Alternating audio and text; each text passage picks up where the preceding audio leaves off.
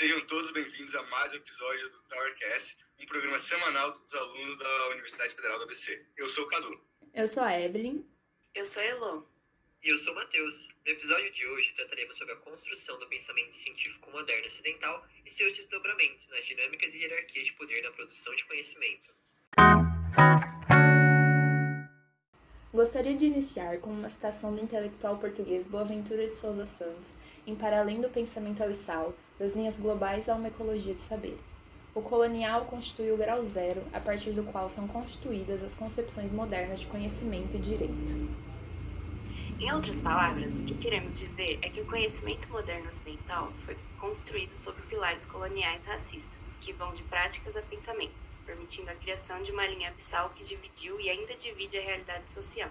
De um lado da linha, o nosso lado, tem-se a ciência e as produções de conhecimento reconhecidas como válidas e legítimas, ou seja, tem-se a suposta verdade universal que tanto afirma o conhecimento científico hegemônico. E é o norte global que se encontra desse lado da linha e que tem os únicos sujeitos cognoscentes. Do outro lado, por sua vez, como diria Boaventura de Souza Santos, não há conhecimento real. Existem crenças, opiniões, magia, idolatria, entendimentos indutivos e subjetivos, que, na, me na melhor das hipóteses, podem se tornar objetos ou matéria-prima de investigações científicas. Daquele lado da linha, portanto, estão os conhecimentos considerados não científicos, os quais são produzidos pelos povos colonizados do sul global.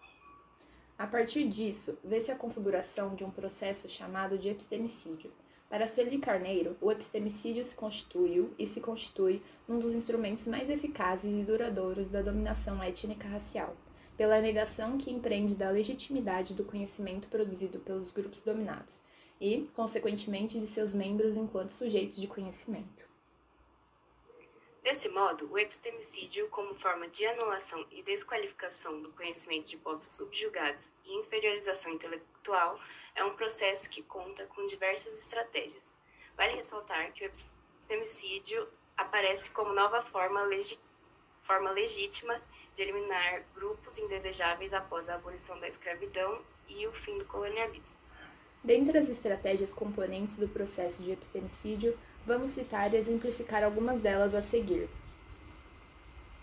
1. Um, violência. Proibição do uso das línguas nativas, destruição de símbolos e lugares de culto e dispositivos que legitimem agressões físicas e simbólicas. 2. Segregação e exclusão. Práticas de discriminação cultural, racial, política, econômica e social.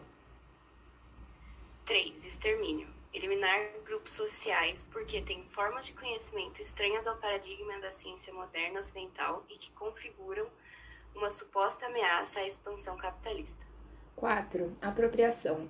Pilhagem e venda de conhecimentos e recursos naturais de povos nativos, como a tão discutida questão das patentes.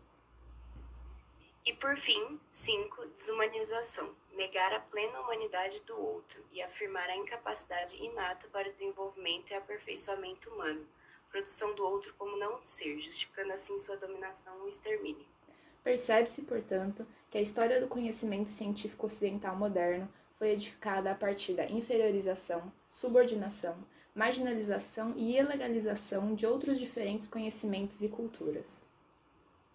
E fica claro assim como a desigualdade e injustiças sociais globais estão intimamente associadas à injustiça cognitiva global, visto que os conhecimentos e culturas considerados inválidos ou desqualificados são produzidos pelos povos historicamente julgados como destituídos de racionalidade e civilização.